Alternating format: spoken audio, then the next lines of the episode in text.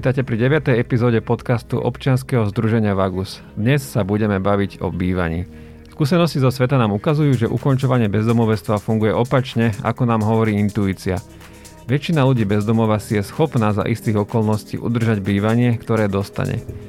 Tie okolnosti zhrňa princíp Housing First, ktorý sa ujíma už aj na Slovensku.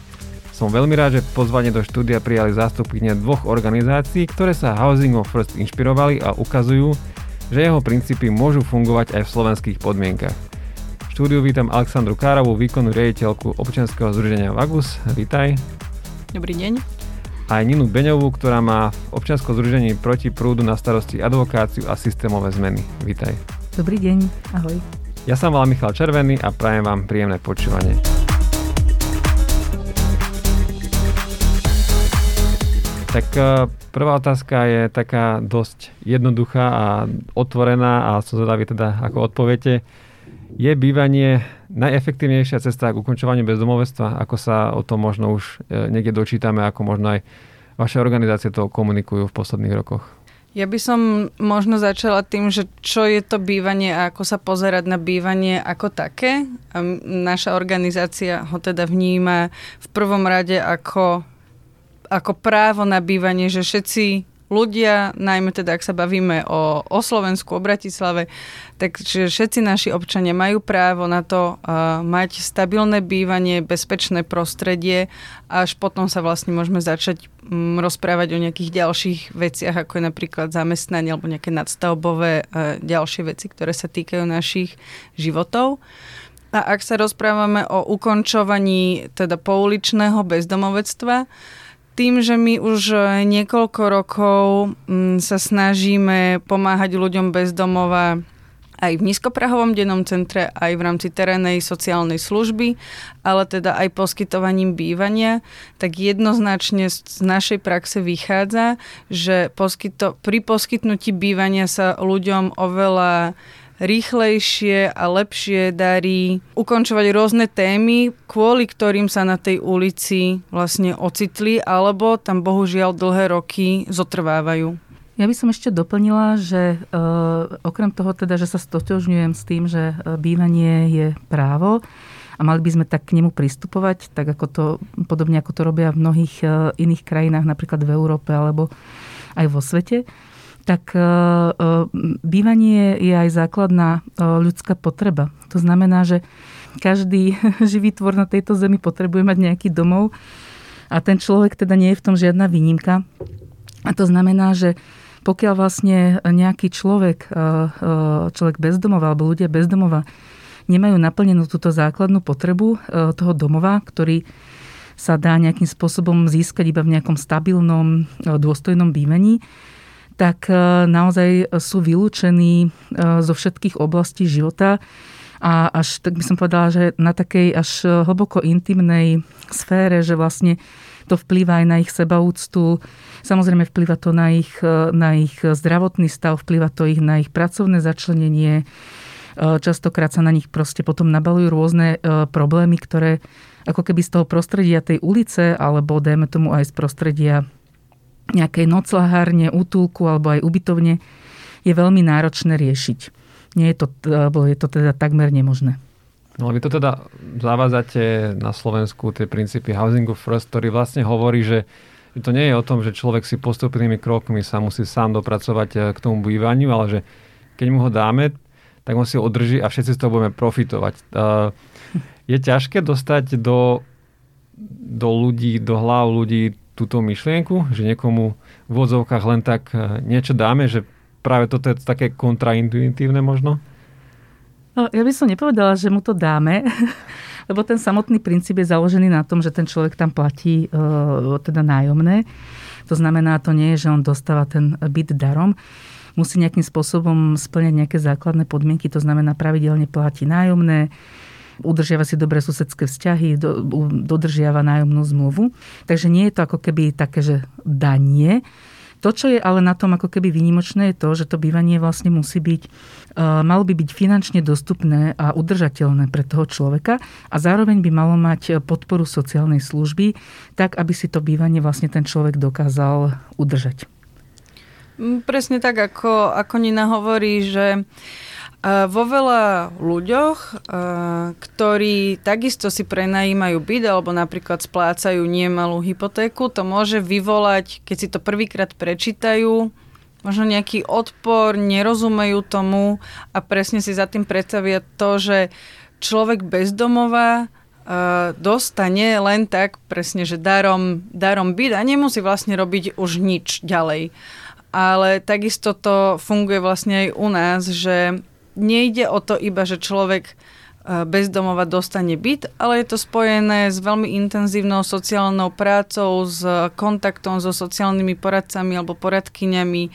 A presne je to o, o tom, aby ten človek začal postupne platiť nájom, aby sa zbavil svojich dlžov, má zrazu príležitosť riešiť svoj zdravotný stav a všetky tie dôležité témy, vďaka ktorým jedného, jedného dňa uh, bude mať možnosť viesť stabilný, stabilný život a možno si dokonca bude vedieť prenajať aj sám niekde byt. Chcela by som ešte doplniť, že že medzi ľuďmi bezdomová je však aj taká veľká skupina ľudí, ktorí vlastne majú rôzne najmä zdravotné problémy alebo majú tam isté vekové obmedzenia.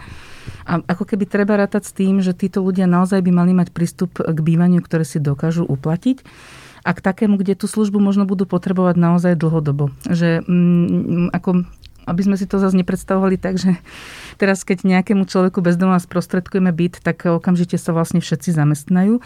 Tak toto nie je, pretože mnohí z nich naozaj zažívali dlhodobo traumu na tej ulici. Je to ako keby traumatizujúci zážitok. Hovorí sa, že toľko rokov, koľko vlastne človek bol bezdomova, tak toľko isto je potrebné na to, aby sa vôbec dostal z tých problémov. A niektorí sú už tak starí, alebo tak chorí, alebo tak nejakým spôsobom traumatizovaní, že naozaj musíme rátať aj s tým, že je tam potrebná ako keby dlhodobá podpora. To, čo je však dôležité, je, že vlastne to bývanie prichádza na začiatku tej sociálnej služby. To znamená, že nie je ako keby koncom alebo cieľom tej sociálnej podpory, ale je jej začiatkom. To je vlastne tá hlavná myšlenka, že housing first, to znamená bývanie ako prvé, bývanie na začiatku, pretože to nám umožňuje, že ten človek naozaj má možnosť sa tak upokojiť, ukludniť, nájsť si to stabilné zázemie a potom ďalej vlastne rozplietať tie svoje problémy. Je to oveľa jednoduchšie, ako keď sa snažíme tie problémy s ním rozplietať na ulici alebo v sociálnych službách, kde sa nám potom stále točí v kruhu a nedarí sa mu e, dostať z toho von.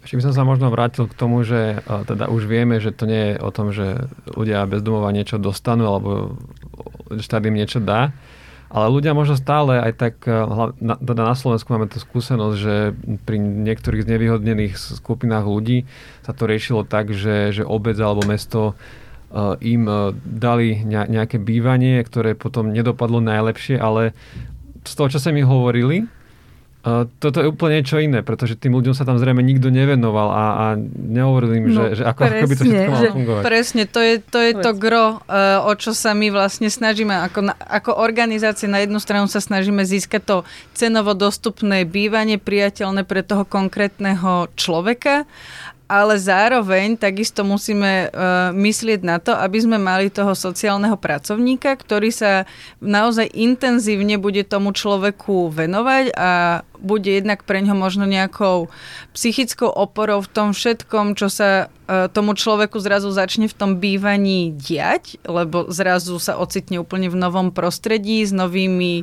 úlohami, s novými aktivitami, s novými cieľmi a zároveň uh, mu ukazuje tú, tú cestu, ako tie problémy riešiť. Čiže to nastavovanie nejakých splátkových kalendárov, riešenie uh, financií, hľadanie lekárov, ktorákoľvek z týchto oblastí. A je to naozaj postavené na oboch týchto veciach. Bývanie v spolupráci so sociálnym poradcom alebo poradkyňou. Ja chcem pa doplniť, že vlastne veľmi dôležitá je intenzita tej sociálnej podpory. To znamená, že naozaj, ak sa bavíme o tom, že máme nejaké mestské byty a tam tí ľudia častokrát sú, dajme tomu, neplatiči alebo niečo podobné. A teraz ten sociálny pracovník, ktorý je na meste, ide do toho bytu raz za mesiac alebo tam prípadne iba zatelefonuje, tak to je naozaj veľmi nedostatočné na to, aby vlastne sa ten človek podchytil.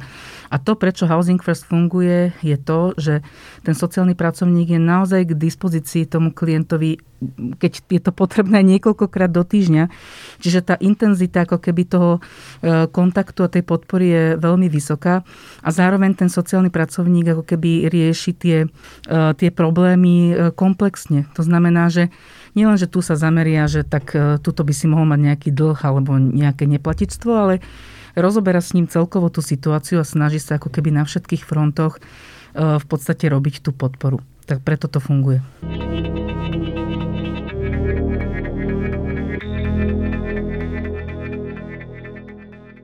Ako sa človek dostane do toho projektu? Ak sa nám teda podarí zohnať nejaký byt, tak sa snažíme tú informáciu dostať k čo najväčšiemu počtu uh, našich klientov, takže ich oslovujeme v rámci nášho denného centra. Takisto kolegyne a kolegovia v streetworku rozdávajú ľuďom letáky, prípadne oslovujeme aj iné občianske združenia a ľudia sa teda môžu prihlásiť, následne s nimi spravené tzv. Že sociálne šetrenie, čiže kolegyne sa snažia zistiť nejakú volajme to, že anamnézu toho konkrétneho človeka, čiže odkiaľ prichádza, asi aký mal nejaký pracovný život, či má nejaký príjem, možno či je tam nárok na nejaký druh dôchodku. Taký základ, aby sme vedeli vlastne, že s kým pracujeme. Čo je z môjho pohľadu veľmi smutné a bohužiaľ často sme do toho tlačení, je, že následne musíme vybrať klienta. Nerobíme to radi, lebo tak by to teda nemalo, nemalo fungovať. Bohužiaľ, veľakrát tie nájmy sú iba na nejakú určitú dobu, na nejaký určitý počet rokov. Tým pádom sme nútení vybrať človeka, ktorý to za tie dva alebo tri roky je schopný zvládnuť, tak aby vlastne sa po ukončení toho projektu nevrátil na ulicu, ale naozaj tam bola nejaká, nejaká šanca na to, že bude mať už stabilný príjem a bude si vedieť tým pádom po uplynutí projektu zabezpečiť nejaké bývanie. A ja to teda ešte raz opakujem, že je to pre nás veľmi frustrujúce a nerobíme to radi, pretože ten výber tých klientov je to, je to naozaj že nepríjemná vec. Bohužiaľ nevieme si dovoliť podľa správnosti teda tej metódy uh, ponúknuť to bývanie niekomu, kto je naozaj na ulici a kto je na tom naozaj veľmi zle, pretože za tú krátku dobu by to nezvládol. My máme trošku inú situáciu v tom, že naši klienti sú zároveň aj predajci notabene. To znamená, že je tam nejaký predpoklad uh, nejakého finančného, aj keď väčšinou malého, ale zabezpečenia. A v podstate, čo sa týka toho výberu, aj e, ten počet klientov my nemáme vlastne taký široký. Máme, v Bratislave máme okolo 140 predajcov. Čiže robíme to tak, že keď e, vlastne nám ponúkne niekto, nejaký sociálny prenajímateľ byt, alebo príde k nám nejaký iný byt, tak vlastne snažíme sa naozaj hľadať človeka kompatibilného k tomu bytu. Presne je tiež veľmi dôležité, aby si ten byt dokázal dlhodobo udržať ale vždy sa snažíme vlastne zohľadňovať aj to kritérium ako keby najväčšej zraniteľnosti. To znamená, že človek, ktorý z nášho pohľadu z tej našej skupiny predajcov je najviac zraniteľný. Preto napríklad nám sa podarilo sprostredkovať byty už aj ľuďom, ktorí bývali buď priamo vonku na chatke alebo išli vlastne do bývania z noclahárne s tým, že vlastne my rátame ako keby aj s tým, že eh, je tam potrebná minimálne v úvode častokrát finančná podpora a pomoc. A tým, že vlastne sú to predajci notabene, tak my máme aj iné mechanizmy, akým spôsobom podporovať týchto predajcov. Napríklad keď eh, bola teraz pandemická situácia, mali sme vyhlásenú zbierku, takže vedeli sme ako keby eh, práve aj týmto klientom, ktorí boli v tom bývaní, ponúknuť aj finančnú podporu, aby si to bývanie udržali, keď nemohli predávať. Ale e, ako hovorí Saša, vždy je to veľké mučenie, pretože vlastne ten dopyt e, od tých ľudí bez je oveľa väčší ako, ako ponuka. To znamená, že bytové maličko a tých ľudí, ktorí chcú, potrebujú bývať, je vlastne strašne veľa. No, obe organizácie, e, ktoré vy tu dnes zastupujete, sa tomu venujú už niekoľko rokov. A viete už aj nejako vyhodnotiť nejakú úspešnosť? Pokiaľ viem, tak e, v tých severských krajinách bola veľmi vysoká, tak e, sú aj ľudia na Slovensku v tomto podobní? No, ono, keďže tých bytov ešte maličko, my sme vlastne začali s projektom v roku 2016.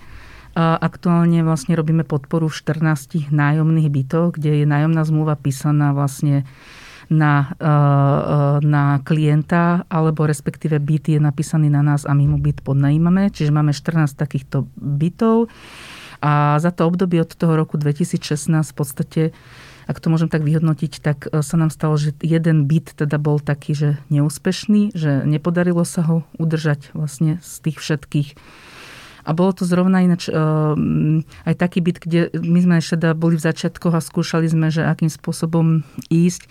A zrovna teda tento byt bol zdieľaný uh, dvoma, uh, dvoma predajcami a naozaj sa to neukázalo ako vhodná cesta robiť to zdieľané bývanie, kde sú dve ako keby nejaké samostatné jednotky, dvaja klienti, ktorí každý z nich má nejaký svet, každý z nich už potrebuje to svoje súkromie a jednoducho to ako keby nezafungovalo. Ale boli tam aj iné veci. Ale čiže v podstate áno, z tých 14 bytov jeden byt. My uh, máme tento projekt od roku uh, 2018, takže uh, o niečo kratšie. Ja možno nebudem úplne hovoriť, že tie presné čísla, ale, ale skôr tú filozofiu, ktorá nám z toho vyplýva. A to je určite, že ak je takýto typ projektu, čiže poskytovanie bývania obmedzené na iba určitú dobu, tak e, je to veľmi ťažké pre všetky strany a rozhodne to nedokáže keby vyprodukovať taký výsledok, ako keby tí ľudia mali možnosť mať ten byt doživotne pretože mm, nám sa deje v tom bývaní napríklad to, že tí ľudia sa tak strašne boja, že to za tie dva roky skončí, že oni napríklad nie sú schopní opustiť to miesto, ktoré majú vonku.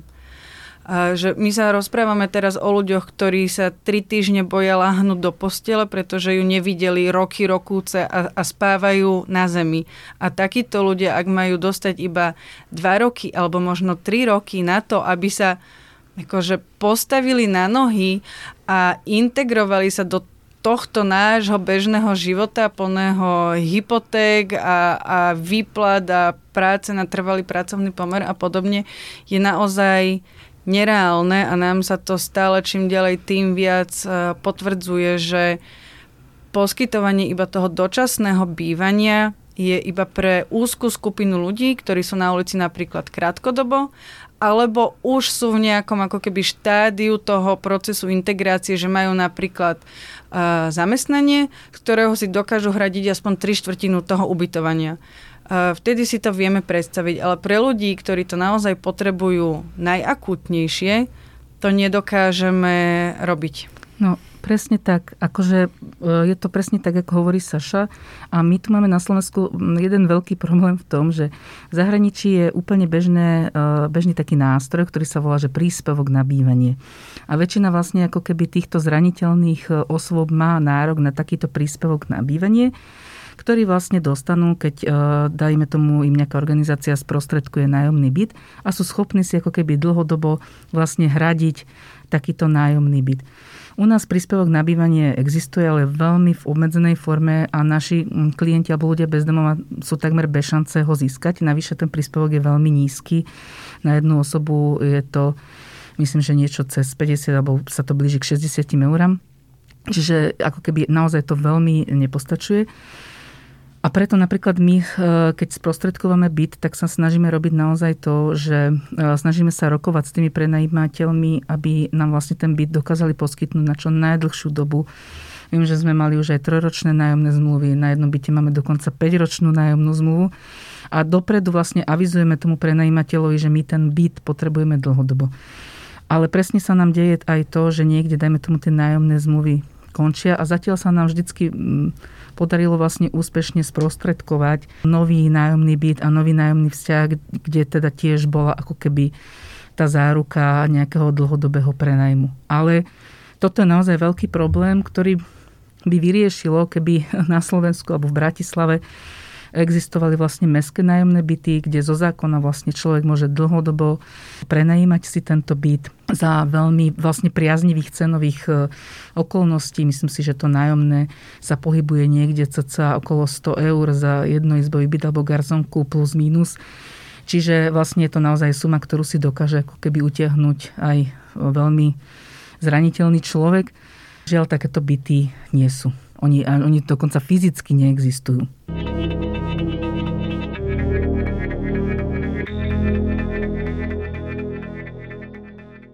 No. Ja možno preto som v úvode sa vyhol tomu, aby som povedal, že obe vaše organizácie robia Housing First, ale povedal som na schvále, že bývanie s prvkami Housing First, alebo že sa inšpirujete, pretože ono to vychádza z nejakých reálí v iných krajinách, kde je ten sociálny systém inak zabezpečený. No a uh, Nina, ty máš v popise svojej práce, že uh, máš na starosti advokáciu a systémové zmeny. Mm-hmm. Tak tie systémové zmeny, to je asi aj práve o tomto, aby už niekto mohol o pár rokov povedať, že robí ten housing first, tak uh, darí sa to? keď, keď lobuješ niekde na ministerstve? Akože po, po takých malých krôčkoch uh, sa nejaké veci daria, určite. Tento rok podľa mňa bol veľký úspech, že sa vlastne vyhlasila na ministerstve práce výzva na dostupné bývanie s prvkami Housing First, takže to taká prvá lastovička.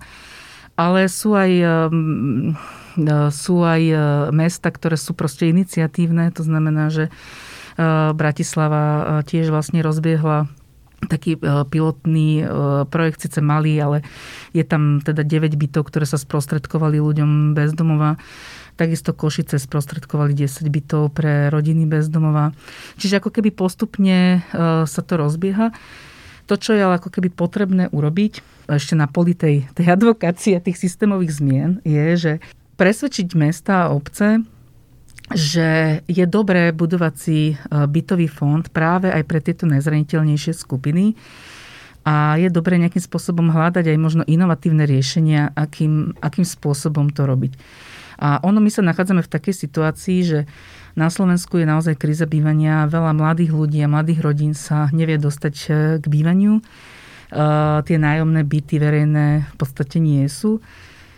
A preto vlastne tá naša cieľovka ako keby je úplne na samom chvoste a vlastne k tomu bývaniu sa vôbec nedokáže dostať. Čiže mm, to, čo hovoríme my je, že naozaj mesta obce, keď začnú si budovať nejaký bytový fond, či už nemusia ho vlastne ani stavať, môžu tie byty aj nakúpiť, aj takáto je možnosť za štátnu dotáciu, tak e, aby mysleli na to, že určité percento tých bytov vlastne sprostredkujú práve tejto najzraniteľnejšie cieľovej skupine. To znamená, že už teraz, ak si budúci rok, dajme tomu Bratislava konkrétne, čo ja viem, zabezpečiť 10 bytov, tak vie, že 1, 2, 3 byty má pre takéto cieľové skupiny a tie zvyšné byty samozrejme bude ponúkať tým mladým rodinám, mladým ľuďom alebo dajme tomu nízkopríjmovým domácnostiam. Čiže Eh, čiže takýmto spôsobom je potrebné pomaličky ako keby nadobúdať vlastne tie byty, aby bolo možné ich sprostredkovať potom ľuďom bez domova. Eh, málo samozpráv si uvedomuje, že vlastne tento spôsob je oveľa lacnejší ako budovať a podporovať vlastne nejaký systém služieb, ktorý je častokrát veľký kolos, kde sa zbytočne vlastne platia mnohé výdavky, a, a, a tá podpora vlastne v tom bývaní, tá podpora sociálnej služby v tých bytoch v podstate vychádza oveľa lacnejšie ako vybudovanie toho kolosu tých sociálnych služieb tak, aby vlastne reagovali na potreby ľudí bez domova. A to asi ešte nehovorím o zdravotnej starostlivosti, ktorá sa, to ktoré, ešte... štátne náklady sa tiež asi znižia, keď ľudia budú mať viac bývania. A Aleksandra, ako to vyzerá, keď vy zháňate byty do tohto programu? Že od, od koho si to vlastne pýtate? Že idete za mestom, za samozprávou, za, za developermi, ja neviem, ako, ako, to je. Máme rôzne, rôzne cesty získavania bytov, ale tým, že mm, si myslíme, že tú hlavnú zodpovednosť za to, či naši obyvateľia majú možnosť bývať alebo nie, nesie štát alebo samozprávy, tak vo veľkej miere sa snažíme komunikovať s nimi. Čiže v našom prípade sú to mestské časti Bratislavy, magistrát hlavného mesta, ale ktorý teda naozaj uh, vyčlenil uh, tých 9 bytov pre ľudí bez domova.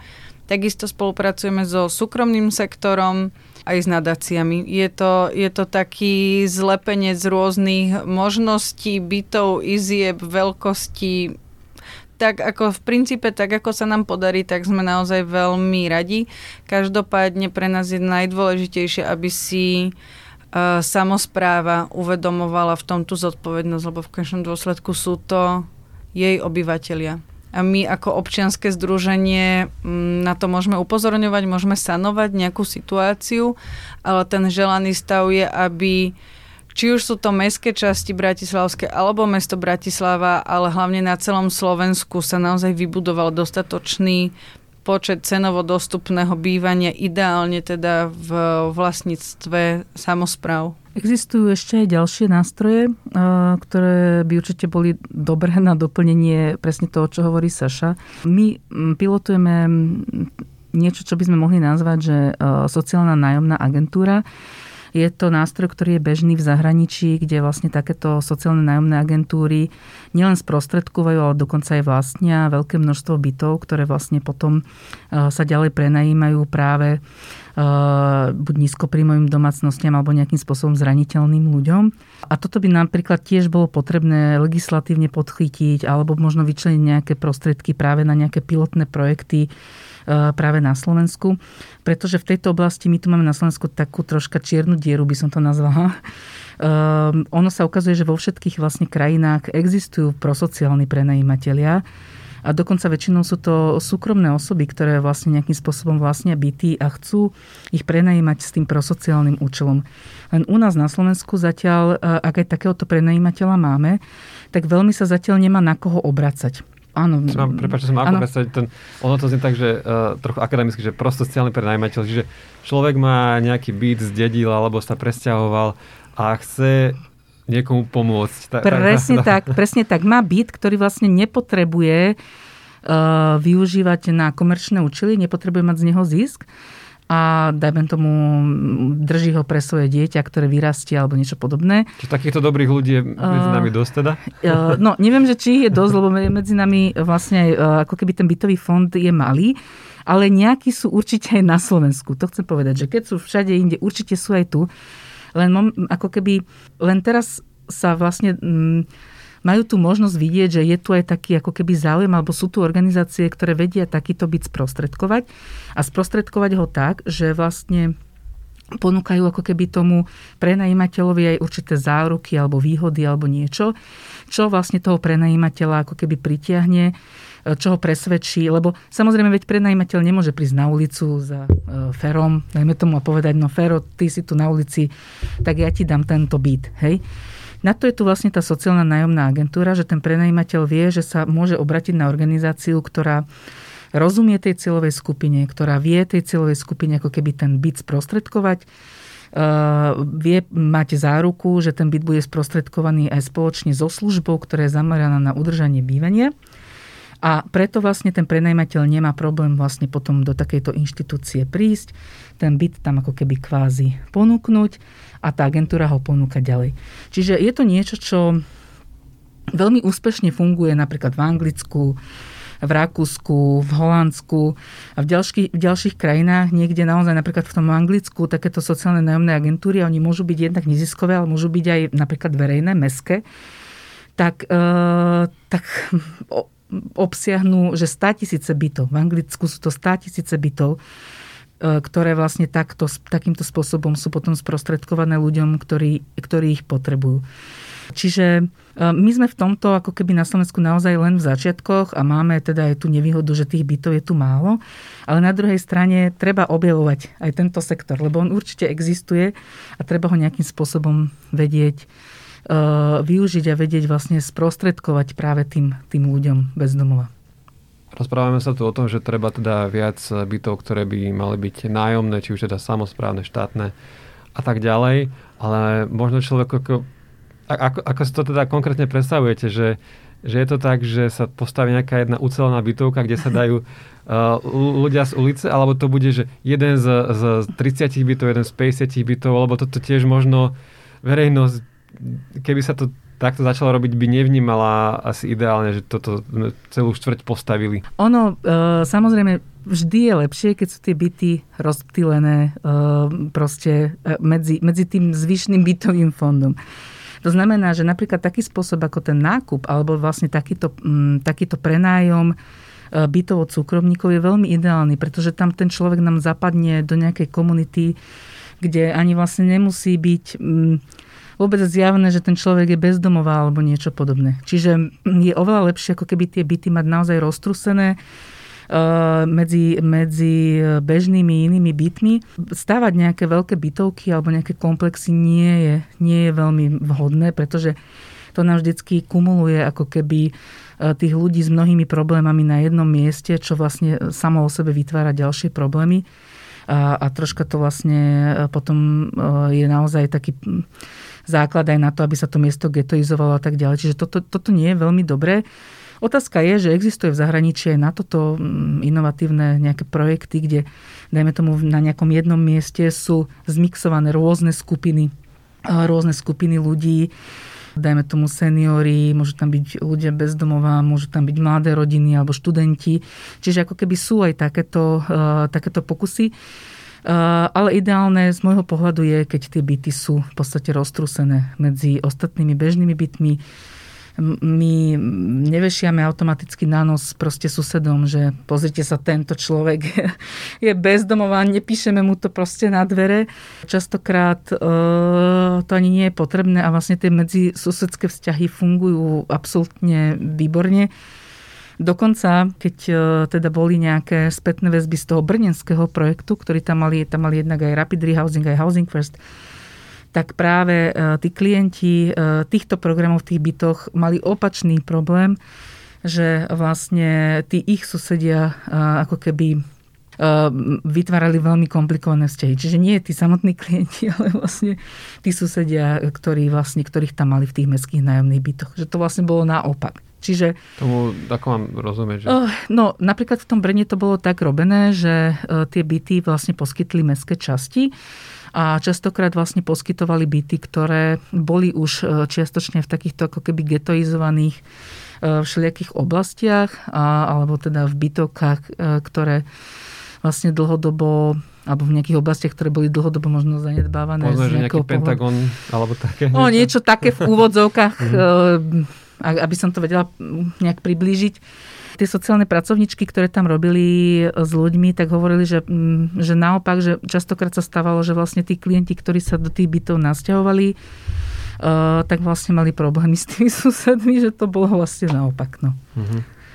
Pokiaľ je to roztrúsenie, tak to mi napadá také, že často si ako Slováci do seba robíme žarty, že, že chceme mať lepšie auto ako sused a keď sa ten človek bez doma možno dostane do prostredia nejakého, že nie je getoizovaného, tak ho to môže možno aj motivovať a naopak, že keby sa dostal, dáme do toho úvodoka Pentagonu, tak ho to skôr môže stiahnuť. Že... Áno, áno, aj z tej našej praxe vychádza presne to, čo Nina uh, spomínala, že ideálne je tých ľudí ako keby teraz použijem slovo, že zakomponovať do toho bežného paneláku medzi tam tých bežných susedov a obyvateľov. Určite nehovoríme o tom, kto tam, kto tam prichádza. A to prostredie, aj keď my napríklad vyberáme tie byty, tak je veľmi dôležité prostredie pre toho, pre toho človeka, pre toho klienta.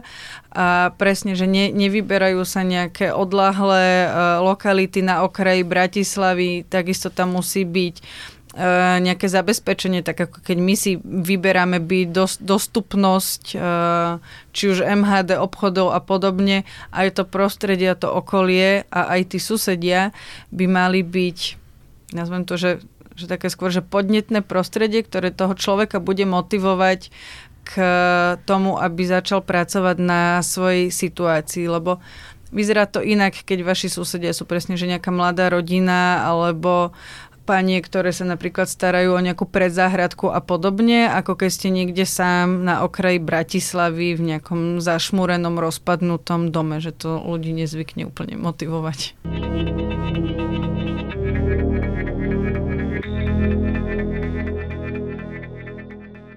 Vy ste zastupkyne dvoch organizácií, ktoré boli úspešné pri žiadaní o peniaze z európskych fondov.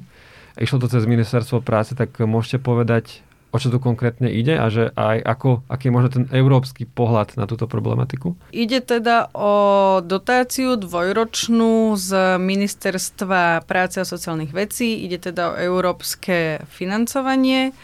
A je to projekt uh, s prvkami Housing First takisto ani v rámci tohto projektu teda nedokážeme aplikovať Housing First tak, ako by sme, tak, ako by sme chceli. Ide v princípe o to, čo už obe naše organizácie robia, čiže poskytovanie bývania ľuďom bezdomova. A tentokrát ale je to projekt, ktorý dokáže aj uhradiť nejakú čiastku nájmu tomu konkrétnemu klientovi a samozrejme opäť je to spojené s intenzívnou podporou sociálnych poradcov. Čo je dôležité spomenúť je, že ten projekt myslel teda aj na to, že e, tie, tie byty majú byť sprostredkované priamo na klientov. To znamená, že nájomné zmluvy e, od tých prenajímateľov budú písané priamo na klientov toho projektu. Čo je podľa mňa veľmi no. dôležitý prvok tohto projektu, a ktorý ja oceňujem, je, že e, je zameraný na získavanie bytov na komerčnom trhu. Čo znamená, že vlastne tak prvýkrát vo veľkom budú bežní prenajímatelia konfrontovaní vlastne s tým, že môžu prenajať byt uh, niekomu, nazvem to teraz, že v núdzi. Uh, že teraz sme to robili nejak akože v menšom ale tento, tento projekt tým, že ide o naozaj uh, o, o väčšie peniaze a, a trvá dva roky, tak uh, pôjde, myslím si, že oveľa väčšia komunikácia a jednak o tom, že teda tie byty by sme potrebovali, ale súvisí to aj s témou citlivovania tej témy ako takej a, a ľudí bezdomova.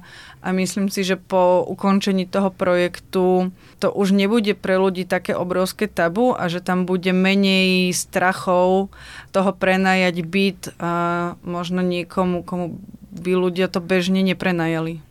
No je strašne fajn, že on vlastne ten projekt dal príležitosť, um, túto, že tento projekt dal príležitosť uh, riešiť dostupné bývanie s prvkami Housing First, že naozaj, že po celom Slovensku. Že nie je to len Bratislava, nie sú to len Košice, ale do toho projektu sú zapojené rôzne mesta, neviem, napríklad Veľký Krtíž, alebo Ružomberu. Čiže je to, je to ako keby naozaj, že mm, dostáva sa nám ten prístup aj do rôznych regiónov Slovenska. Mm, ja teda pevne verím, a to je tiež súčasťou tej, tej advokačnej práce, že e, aj v budúcnosti budú vyčlenené prostriedky na to, aby takéto projekty mohli pokračovať až do, až do času, kým vlastne nebudú vytvorené nejaké systematické nástroje na to, aby sa ľuďom bez doma mohlo sprostredkovať nájomné bývanie.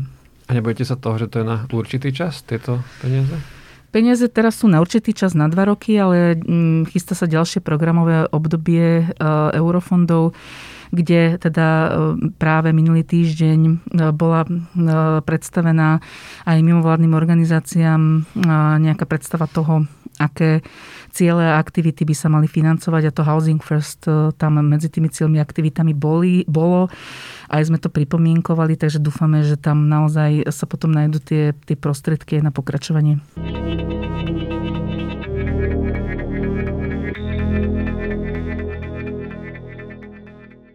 A celkovo tak do budúcnosti, bavili sme sa dnes o bývaní, tak e, čo, čo, si predstavíte, čo by sa dalo dosiahnuť? Napríklad zvýšiť ten e, príspevok na bývanie alebo ešte niečo iné, čo by sa mohlo zlepšiť? Zvýšenie príspevku na bývanie by určite veľmi pomohlo, lebo je to ako keby ten už aj to je v tých Čechách napríklad, že pozitívum, že tam si dokážete spojiť 2-3 príspevky a viete si uhradiť vlastne celý nájom. To u nás bohužiaľ naozaj nie je možné, čiže aj ľudia, ktorí by na tie príspevky možno mali nárok, túto možnosť nemajú. Čiže áno, zmena tej výšky sumy za príspevok na bývanie by bola jedna z vecí, ktoré by určite pomohli ale tá, myslím si, že kľúčová je tu tá výstavba a záujem štátu o túto tému a to, ako Nina spomínala, že uvedomiť si, že budovanie ďalších sociálnych služieb, ako sú nízkoprahové denné centra a terénne služby a utulky a tak ďalej a tak ďalej, stojí rádovo oveľa viac uh, financií, ako vlastne začať stavať tie byty a, a robiť uh, najmä aj prevenciu. Že to je tiež jedna z takých veľkých oblastí, ktorá súvisí zároveň aj s bývaním, aj s výstavou tých nových služieb sociálnych. Pretože my ak mm, budeme stále nechávať ľudí prepadávať nejakým sociálnym systémom na tú ulicu, my budeme sanovať jednak tých, ktorí už na tej ulici žijú dnes, ale zase ďalších a ďalších ľudí, ktorí na tú ulicu budú prichádzať čo znamená budovanie ďalších a ďalších sociálnych služieb, namiesto toho, aby sme tu mali dostupné, cenovo dostupné bývanie, kde tí ľudia môžu naozaj v bezpečí riešiť svoje problémy so sociálnym pracovníkom. No, je to také absurdné, lebo keď e, kolegyne majú taký zážitok z USA, keď boli, a teda tam chodili po rôznych službách, aj po službách, ktoré poskytujú Housing First, tak e, hovorili naozaj, že veľmi pre nich absurdný zážitok, že prišli na nejakú konzultáciu a tam teda prišiel nejaký sociálny pracovník a medžul si ruky, tešil sa, že tento, vymyslím si meno, Roger, tak konečne sa nám podarilo ako keby mm, e, ho motivovať, že rozhodol sa, že e, chce ísť do toho nájomného bytu. A takto sa tešili, lebo ten Roger v úvodzovkách vlastne pre ten systém predstavoval ako keby najdrahšieho klienta, lebo ten Roger proste migroval po všetkých možných ako keby službách a keď to tam vlastne oni ako keby premietali si e, z takéhoto pohľadu, tak to, že vlastne sa Rogerovi sprostredkuje nájomné bývanie, tak vlastne pre celý ten e, systém financovania e, vyšlo ako keby najvýhodnejšie. Ale nechcem hovoriť len o peniazoch, lebo to je také ako keby nie, nie moc možno dobré východisko.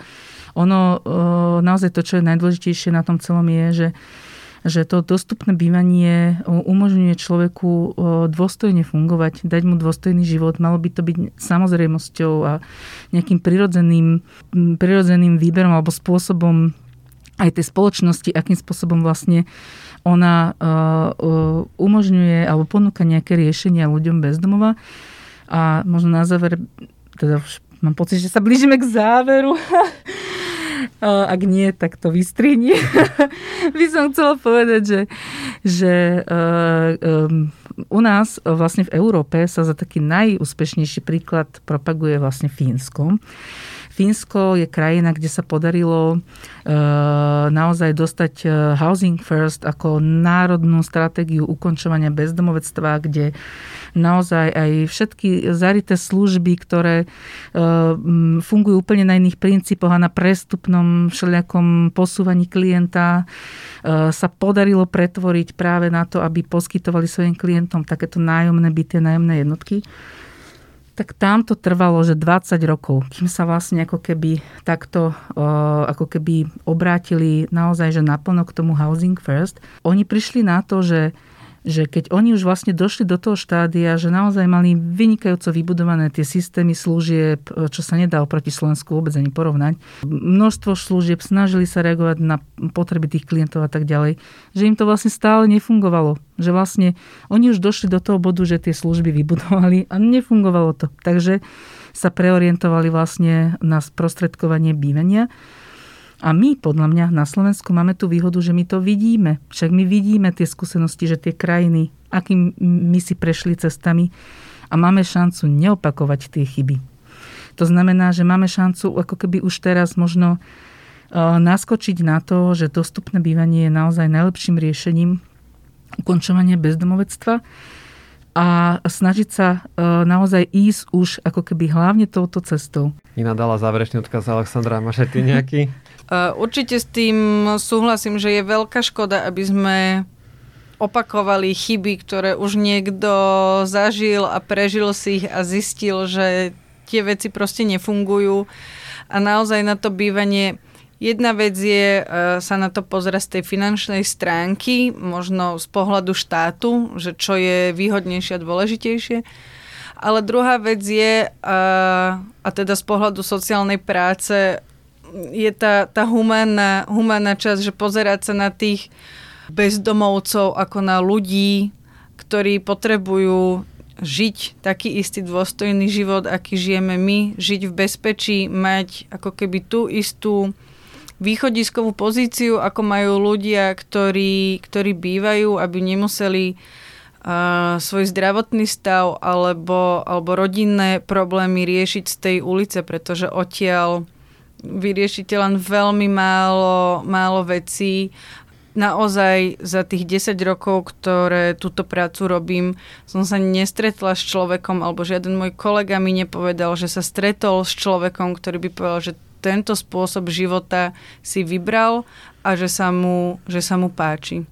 Všetci naši klienti túžia po, po bývaní a nie po žiadnych veľkých zámkoch okázalých, ale po obyčajných, malých, útulných garzonkách, kde v kľude uh, môžu žiť, kam si môžu možno pozvať nejakých kamarátov, prípadne ak sa to podarí a, a občas sa nám to naozaj podarí sa nakontaktovať na tú rodinu, kde sa s tou rodinou môžu stretnúť a možno začať od znova. To bývanie je vecou prežitia. Ono, ľudia bezdomová podľa výskumov sa dožívajú 49 rokov v priemere. To znamená, že pokiaľ ten človek sa nedostane k bývaniu, tak to proste ohrozuje, ohrozuje jeho život. Čiže on nie, že sa nedočká bývania, ale on sa dočká iba smrti častokrát. Čiže toto uh, je také, naozaj, že taký výkričník uh, v celej tej situácii, že Eh, že ten človek vlastne nemá šancu normálnym spôsobom doexistovať svoj život.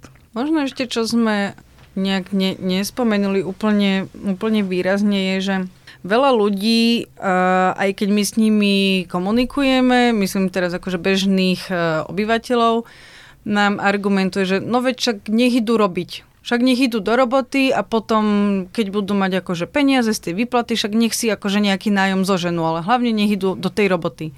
A to je taký jeden z tých najčastejších argumentov, že ľudia bez domova sú na ulici, pretože sú leniví a že im sa do tej roboty nechce.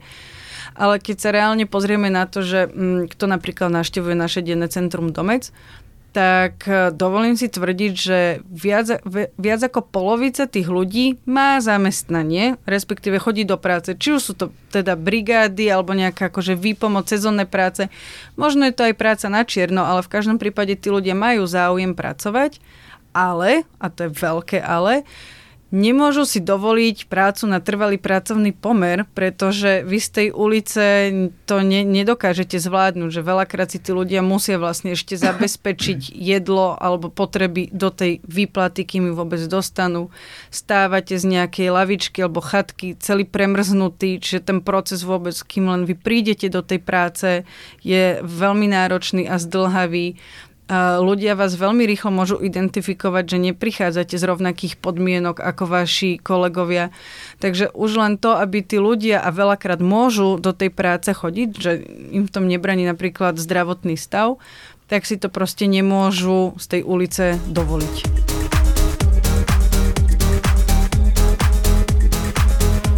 To bola Alexandra Kárová z občianského združenia Vagus. Ja som veľmi rád, že si prijala pozvanie do štúdia a podiela sa na tomto podcaste. Ďakujem veľmi pekne. A som veľmi rád, že tu s nami bola Nina Beňová z občianského združenia Proti prúdu.